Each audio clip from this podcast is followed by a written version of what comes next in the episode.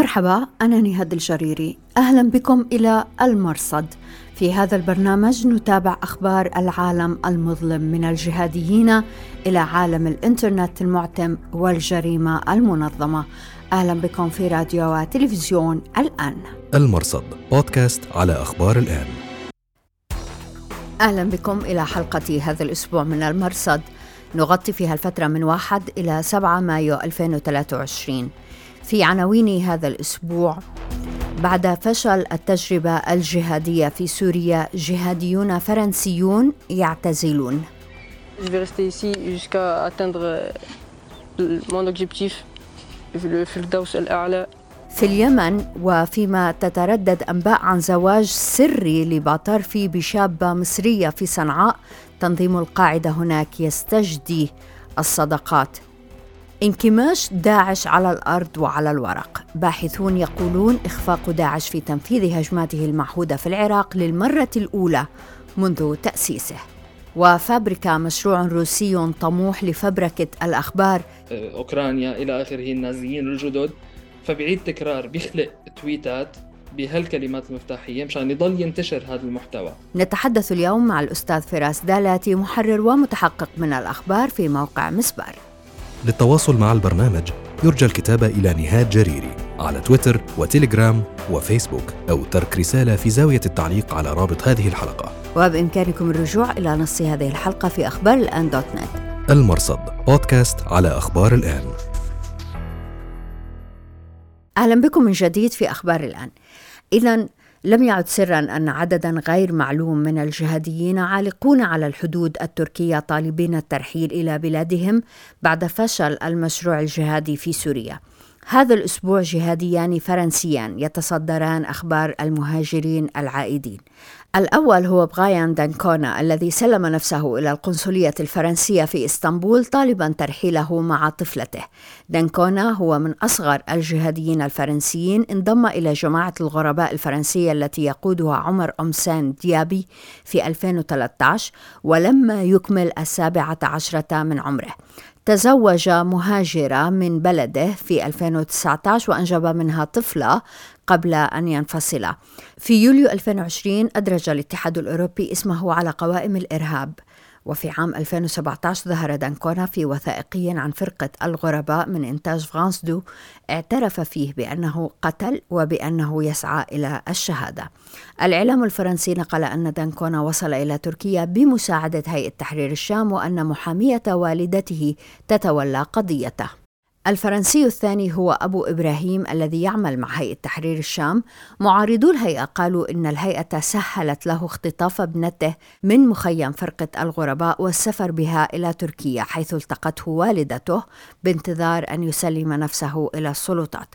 المعارضون وخاصة جماعة الغرباء رجحوا أن يكون عقد صفقة مع السلطات الفرنسية لتخفيف الحكم المتوقع عليه وهو أن يخبر عن الجهاديين الفرنسيين الموجودين في سوريا.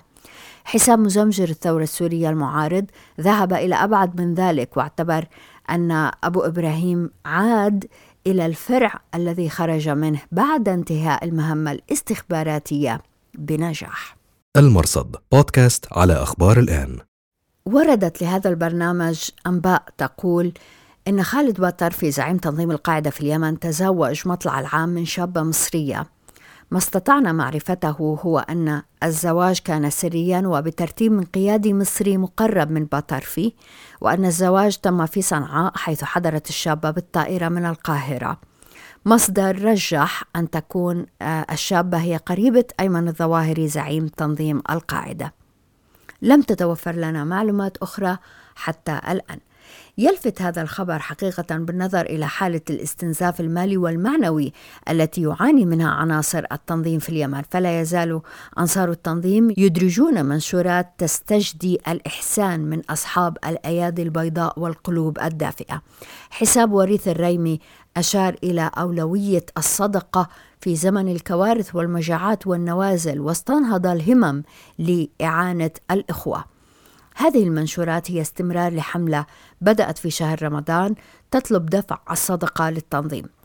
في المقابل تنشر مؤسسة الملاحم الذراع الإعلامية للتنظيم مرئيا عن فرحة المجاهدين في أبين وشبوة بعيد الفطر وينشر حساب عزم مجاهد بوستر بعنوان أنصار الشريعة سائرون نحو حياة كريمة نقرأ هذا ونتذكر أن تنظيم القاعدة في اليمن حتى وقت قريب كان من أغنى أفرع القاعدة حتى إنه كان يمول فروعا أخرى مثل حراس الدين في الشام.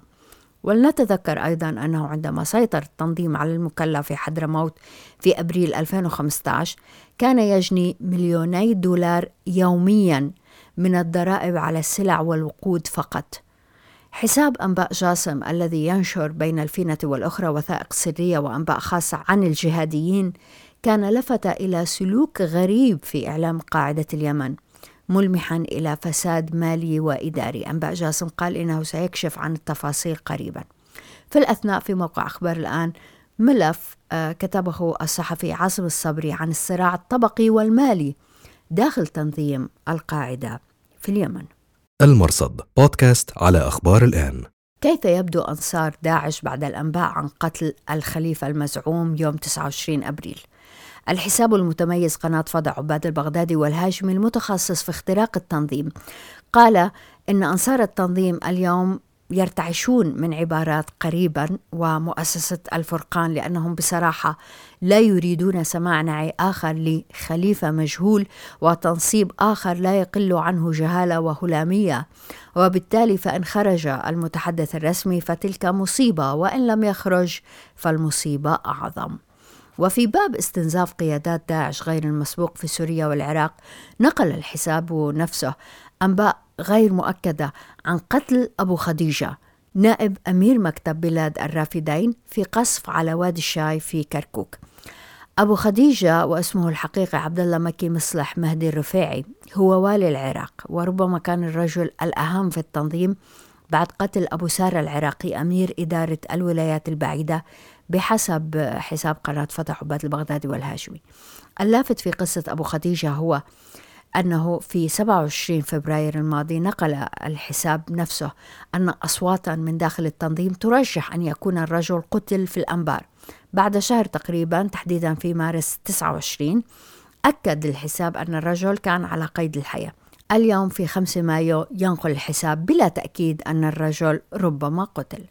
على كل حال كل هذه التكهنات تصب في خانة الاستنزاف. من يمسك بزمام الأمور في داعش إما مقتول أو ملاحق أو حي ميت كما هو التنظيم. المرصد بودكاست على أخبار الآن. هذا الاستنزاف إذا في القيادة انعكس على الأرض إذ لاحظ باحثون تقلصا وانكماشا غير مسبوقين في هجمات داعش وحتى في إنتاجهم الإلكتروني. جو الوينغ صاحب مدونة Musings on Iraq وبعد تحليل بيانات صحيفة التنظيم الأسبوعية المخضرمة النبأ ووكالة أعماق المتعلقة بالهجمات في العراق تحديدا. خلص إلى أن داعش فشل في تحقيق هجماته المعهودة هناك في رمضان من كل عام.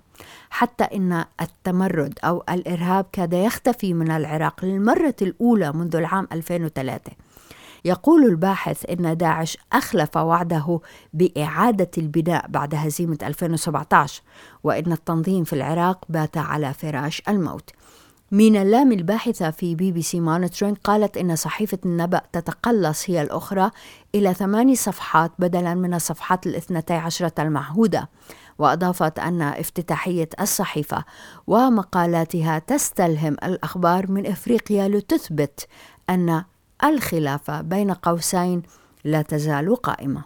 المرصد بودكاست على أخبار الآن. ظهر الأربعاء 3 مايو 2023 شن التحالف غارة قرب بلدة قرقانيا شمال إدلب. بعد ثلاث ساعات تقريبا أصدرت القيادة المركزية الأمريكية سنتكوم بيانا قالت فيه إنها استهدفت قياديا بارزا في القاعدة وإنها ستوفر معلومات أكثر في وقت لاحق. حتى ساعة إعداد هذه الحلقة لم يصدر شيء عن السنتكوم بهذا الخصوص. ناشطون في المنطقة قالوا في البداية إن المستهدف كان مدنيا يرعى الغنم. وقد لا نأخذ كثيرا بهذا الكلام بالنظر إلى مرات سابقة قالوا فيها إن المستهدف مدني ليتضح لاحقا أنه من داعش مثلا.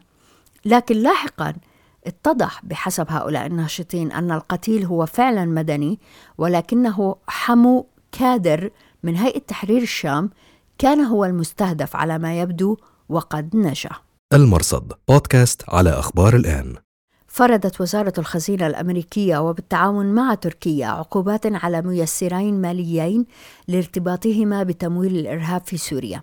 الاثنان هما القيادي الرفيع في هيئة تحرير الشام جهاد عيسى الشيخ أو عمر الشيخ أبو أحمد زكور وقبلاي ساري المرتبط بكتائب التوحيد والجهاد. وبهذا تجمد الحسابات التي يملكها الطرفان والتي تقدر بملايين الدولارات. بيان الخزينة ذكر بتصنيف هيئة تحرير الشام ضمن قوائم الإرهاب باعتبارها اسما آخر لجبهة النصرة التي وضعت على قوائم الإرهاب أول مرة في 14 مايو 2014 منهل باريش من صحيفة القدس العربي وصف زكور بأنه صاحب الشبكات التجارية الممتدة من إيران والصين إلى إدلب وهو المشرف على توزيع احتكارات السلع الرئيسية في الشمال السوري ومهندس الحركة التجارية بين مناطق سيطرة الهيئة في إدلب ومناطق سيطرة النظام عبر معبر معارة النعسان غير المعلن.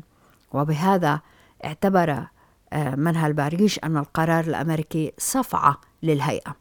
زكور في حسابه على تويتر لام الطرف التركي على هذا التصنيف وقال بشكل غامض أن ذلك كان ردا على خلافات معينة على أمور مصيرية تخص الثورة من قبل بعض الأشخاص من الطرف التركي. لم يوضح أي شيء ولكنه أكد اتساقه مع السياسة الدولية الرافضة وجود إرهابيين في سوريا مثل القاعدة ممثلة بتنظيم حراس الدين.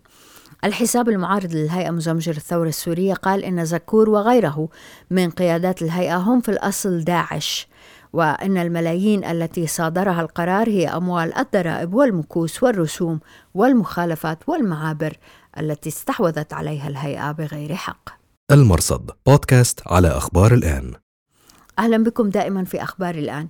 الشهر الماضي سرب تقرير من البنتاغون فيه تفاصيل عن تطوير روسيا وسائل لبث معلومات مغلوطة في العالم بحيث لا تستطيع وسائل التواصل الاجتماعي المحودة من مراقبة أكثر من واحد بالمئة من مصادر هذه المعلومات يعني أن 99% من المعلومات والأخبار التي تفبركها روسيا يصل إلينا بشكل أو بآخر شئنا أم أبينا التقرير يشير إلى الشبكة الروسية المتخصصة في التزوير والمعروفة باسم فابريكا وتتبع مركز أبحاث الحاسوب الروسي الذي يعمل مباشرة تحت إدارة مكتب الرئيس فلاديمير بوتين. ماذا يعني هذا؟ نرحب هذا الأسبوع بالأستاذ فراس دالاتي محرر ومتحقق من الأخبار في موقع مسبار وهي منصة عربية لفحص الأخبار وتقصي الحقائق وكشف الكذب في الفضاء العمومي. شكرا جزيلا لوجودك معنا في البرنامج مرة أخرى فراس. أهلا أهلا وسهلا نهاد. سعيد بتواجدي معكم. شكرا فراس. إذا ماذا يعني أن وسائل الرقابة المحدودة في وسائل التواصل الاجتماعي فيسبوك تويتر إنستغرام اللي بناخذ منها الأخبار تتمكن من تحييد 1% فقط من الحسابات أو مراقبة 1% فقط من الحسابات والمعلومات الروسية المزورة وال bots آه، الروسية. هلا بداية هي هي النسبة الضئيلة سببها إن ال botات اولا يعني يمكن نحن هلأ خلال هالدقيقتين من وقت ما بلشنا لهلأ بيكون في عشرات أو مئات ال botات اللي أنشئت وبلشت تشتغل شغلها خلال ثواني. وثانيا لصعوبة التحقق منها كونها botات. لأن ببساطة هي إنشائها عملية إنشاء ال bot يلي بده ينشر بروباغندا أي بروباغندا كانت بيفتح يعني تويتر slash developer dot تويتر dot com بينشئ ال bot بينشئ حساب developer على تويتر بعدين بيربط هذا الحساب بال API بينشئ التطبيق بعده بيربط هذا التطبيق بال API تبع تويتر يلي هي واجهة التطبيقات البرمجية بيعدل صلاحيات التطبيق ليصير بيقرأ ويكتب. بعدين مو بس إنه بيتفاعل مع هي ال API وبعدين بيحصل على بعض الرموز أو ال tokens يلي هي ال consumer key وغيرها.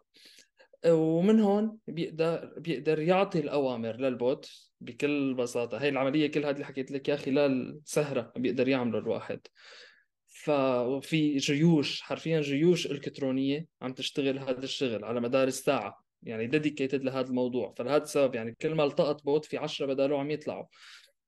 هون بيتبرمج ال bot لشو يعمل. هلا بهالحالة تبع البروباغندا الروسية بيكون مبرمج عن ال bot موجود لأنه يتابع الميديا الروسية ي retweet شو عم تنشر على مدار الثانية ويعيد نشر الأشياء اللي عم تحكي إياها انطلاقا من الكلمات المفتاحية اللي بتتكرر. مثلا عملية روسية إلى آه، عملية عسكرية آه، أوكرانيا إلى آخره النازيين الجدد فبيعيد تكرار بيخلق tweetات بهالكلمات المفتاحية مشان يضل ينتشر هذا المحتوى. وبالتالي ماذا يعني هذا بالنسبة للفضاء الإلكتروني المتاح لنا والأخبار والقصص اللي بتطلع لنا؟ في كمبيوتراتنا في موبايلاتنا حتى لو ما سعينا لهي الأخبار. هلا للأسف يعني ما في أي طريقة أفضل لأني أقولها بس هذا بيعني المزيد من ال misinformation والأخبار الزائفة والمضللة. وللأسف لحد الآن ما في طريقة إنه واحد زائد واحد يساوي اثنين بهالبساطة إنه هذا اللي بكل أسف. يعني في مجموعة محددات ممكن تكشف ال bot تكشف سلوك ال bot. مثل ما قلت لك هي كثير عم تكون شائعة والطريقة الأسهل إنه بتلاقي التغريدة مثلا المنشورة حول موضوع معين فيها كلمات مفتاحية trendy بس ما لها علاقة بالموضوع. يعني مثلا هلأ شوف شيء trendy مثلا افترضي دعاية روسية هلأ ال trendy للأسف هي أحداث السودان اللي عم تصير. فممكن تلاقي إنه حميدتي مطار الخرطوم بعدين النازيين الجدد في أوكرانيا القوات الروسية إلى آخره. فهذا الشيء كونه التويتر الخوارزمية ما بتعرف إنه هي التويتة هي شيء حقيقي أو شيء له معنى بس بتلاقي في بعض الكلمات المفتاحية الرائجة فبتنشرها. بالمعية بتنشر الكلمات اللي بتخدم البروباغندا. هي المشكلة. هلا في بعض الطرق الأخرى يعني اللي أكثر دقة لكشف ال botات يلي هي كمان common كتير بين ال bots. بيكون عندهم متابعين كتير ومتابعين قلال. يعني مثلا بتلاقي ال bot عنده وليكن خمس ستة آلاف follower وثلاث followers وبينشر على مدار الدقيقة أو بأوقات آه، غريبة يعني بينشر الساعة 3 بالليل نفترض هو مثلا بتوقيت روسيا 3 4 بالليل و10 الصبح. كمان هي بتكون آه، إحدى عوامل أو إحدى الكاشفات لل bot. هلأ الطريقة الأكثر دقة كمان من كل هدول ولكنها آلية اللي هي أداة طورها مرصد شبكات التواصل الاجتماعي بجامعة إنديانا الأمريكية اللي هي اسمها Botometer اللي هي مقياس من صفر لخمسة صفر. صفر بيعني bot خمسة بيعني حقيقي. فهيك ممكن الواحد يدخل ال username يعني متاحة للعامة ما Botometer بس يكتب بال search الواحد يدخل ال username وهي بتعطيه إذا bot ولا حقيقي. ولكن يعني مثل ما قلت لك للأسف هذا الشيء بالوقت الراهن رح يعني المزيد من المعلومات المضللة. كل الشركات ال social media عم تحكي بميتا ولا تويتر ولا غيرهم عم يحكوا إنه بدهم يحاربوا وبدهم يدفعوا بهذا الاتجاه ولكن لحد الآن ما في خطوات جادة بهذا الاتجاه. يعني okay ممكن ميتا عم ت label بعض المواد على إنستغرام أو على فيسبوك إنها misinformation ولكن ما تعد يعني نسبتها ضئيلة ضئيلة جدا. و بالقريب العاجل ما بتوقع يتغير أي شيء لأن يعني كل شركة عندها مشاكلها حاليا. ميتا صارت مسرحة 21 ألف شخص وعندها مشاكل مالية تويتر وإيلون ماسك وبلاوي. فللأسف ما في يعني حاليا أي بصيص أمل حكيت فراس أنه ممكن نتحقق من البوست إذا صحيح أو لا ولكن هذا الكلام يحدث عندما نشك أصلا في أنه البوست يعني حقيقي ولا لا. المشكلة أنه حجم المعلومات الخطأ اللي بيتم ضخها حجم هائل لا يترك لنا مجال للشك حتى أنه الحقيقة تضيع آه، وسط هذا الكم الهائل من المعلومات اللي بيتم ضخها صحيح؟ لا لا بالضبط بالضبط 100% فلهيك يعني بجانب هي يعني الخطوة اللي بنرجع خطوة لورا قبل آه، خطوات التحقق هي أهم شيء إنه يكون في نزيد الوعي. بصراحة نزيد الوعي بالوقت الراهن إنه ما ناخذ معلومات من وين ما كان ما نتابع مين ما كان يعني يكون عندنا حس نقدي يعني لما نقرأ المعلومة. ومن الطرق أيضا للتوعية ومن أساليب التحقق من المعلومات هو العلامة الزرقاء. هلأ في تويتر آه، إيلون ماسك بيحكي إنه راح يشيل العلامة الزرقاء بالتالي وين راح نصفي؟ يعني أنت ك fact checker قديش راح يسبب لك هذا إزعاج؟ جدا جدا. وبحب أقول لك يعني للأسف كمان إنه مبدئيا إيلون ماسك شال من 20 أبريل شال العلامة الزرقاء اللي ما بيدفعوا مصاري للي مو مشتركين ب Twitter Blue. للأسف حاليا العلامة الزرقاء صارت أداة إرباك أكثر مما هي أداة تحقق 100% يعني هذا الحكي.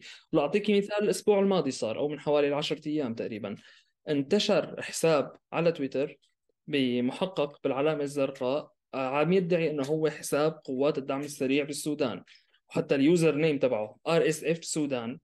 ولكن الفرق البسيط بينه وبين الحساب الحقيقي تبع قوات الدعم السريع هو ان زيادة الحقيقي سودان الزائف Sudan ب double N آه، هذا الحساب شاري مشترك بتويتر بلو ومشتري العلامة الزرقاء. وعم ينشر أخبار عن قوات الدعم السريع أنه سيطرت على المكان الفلاني وطلعت من المكان الفلاني وحتى نشر وفاة حميدتي. يعني تخيلي لوين وصلت معهم. وبهي الأثناء العالم كانت ضايعة شوي. عم تاخذ أخبار منه وهو حساب زائف ولكنه عليه علامة زرقاء. بينما الحساب الحقيقي ما عليه علامة زرقاء. نفس الشيء صار مع كثير شخصيات مع البي بي سي مع نيويورك تايمز طلعت منهم الإشارة الزرقاء. فممكن هلأ أنا وانت نعمل حساب لنيويورك تايمز محقق بالعلامة الزرقاء ونبلش ننشر. فللأسف يعني عم أقول لك هلأ صارت كل ما عم تصعب عملية التحقق فعليا هي ال blue check ونفس الشيء هلأ ميتا ميتا ماشي بنفس الاتجاه ببرنامج Meta Verified يلي بلش بأستراليا ونيوزيلندا من شي شهر وبلش يوصل لأمريكا لبعض المستخدمين كمان نفس الشيء مجرد ما دفع الشخص بيقدر ياخذ هي العلامة. فإذا ما عملت شيء الشركات هلأ يبدو إنه الشركات ما جاهزة لهي الفوضى وما كانت حاطتها ببالها بدليل إنه حتى إيلون ماسك بتويتر سحب العلامة الزرقاء من بعض الحسابات الكبرى ورجع رجع رجعها ثاني يوم. فغير مستعدين ل لاتخاذ إجراءات مناسبة يعني إنه يوازنوا بين إنه تكون موثوقة ومدفوعة بنفس الوقت. هلأ برأيي يعني برأيي الشخصي ما بعرف يعني مين رح يسمع إيلون ماسك ولا مارك هلأ شو يحكي. بس بقترح يعني أو بشوف أفضل شيء إنه تكون مدفوعة أوكي إحنا بدنا نحققوا منها مصاري فليكن ولكن يكون يعني في متطلبات قانونية أخرى للشخص يحصل عليها. يعني إذا أفراد يكون في تدقيق هوية أو جواز سفر أو ايا كان إذا مؤسسات يكون في ثبوتيات قانونية. هيك يعني ممكن نحن خطوة نتحقق إنه نوصل لمكان يكون أريح في التحقق. ويمكن الخطير أكثر فراس هو الديب فيك اللي بيطلع بشكل ممنهج وبيحظى بدعم حكومي مثل ما عملت الصين صممت نشرة أخبار باستخدام الذكاء الصناعي وفي مذيع ومذيعة عم بيقدموا الأخبار للجمهور. شو أفكارك بخصوص هذا الموضوع؟ لأي درجة بيصير صعب كتير إذا مش مستحيل إنه نميز الحقيقة من الوهم؟ هلا لحد الآن لساتنا بمرحلة الصعب كثير مو المستحيل. ولكن لسه مو مستحيل التمييز. هلأ آه، بصراحه يعني هلأ مذيعين الأخبار الديب فيك هن ما لهم أكبر مشكلة قدام الصور والفيديوهات برضو اللي عم تنشر من قبل المستخدمين عاديين. يعني آه، الأسبوع الشهر الماضي إذا بتتذكري صور ترامب وهي الشرطة عم تعتقله كانت صور انتشرت كثير. هي كان اللي عملها بعدين المؤسس Bellingcat للصحافة الأستقصائية يعني كان عم يلعب ب Midjourney وعمل هدول الصور. في آه، كمان صورة البابا فرانسيس بالجاكيت الأبيض المنفوخ إذا نشرت فبالإضافة للفيديوهات طبعا ال deep fake اللي أنت عم تحكي عنها. بصراحة يعني لهلأ عم لك لهلأ مو جاهزة هي التقنيات 100% لتشكل هذا الخطر الكبير كثير اللي نحن ما عاد نقدر نميز بينها وبينه. يعني لهلأ بالفيديوهات في بعض العلامات اللي ممكن الواحد يميز منها فيديو deep fake بالصور كذلك يعني بالصور الأصابع وخلفيات ال object الرئيسي. دققي انت شوفي يعني إذا صورة AI generated دققي بأصابع الشخصيات اللي بالصور. بأغلب الأوقات عم يكونوا يا أربع أصابع يا ست أصابع يا الإيدين ما عم تكون دقيقة 100% ب 99% من الصور تقريبا. هي وحدة. اثنين خلفية الصور يعني حتى راجعي صور ترامب مثلا اللي الشرطة عم تعتقله. بعيدا عن ترامب والعنصرين ثلاثة اللي حواليه الخلفية بتلاقيها distorted ومو مفهومة. راس فايت بحيط أو باب طالع من لا مكان أو هيك شيء هي اثنين. ثلاثة النصوص. بتلاقي مثلا إذا صورة بشارع مفروض بيكون في لافتة ولكن النص اللي عليها عشوائي. ما بيكون اسم واضح أو كلمة جملة مفيدة. وبالحديث عن الذكاء الصناعي بالنسبة لل ChatGPT كيف بيختلف عن جوجل أو أليكسا؟ أكيد أنت استعملته. شو رأيك فيه؟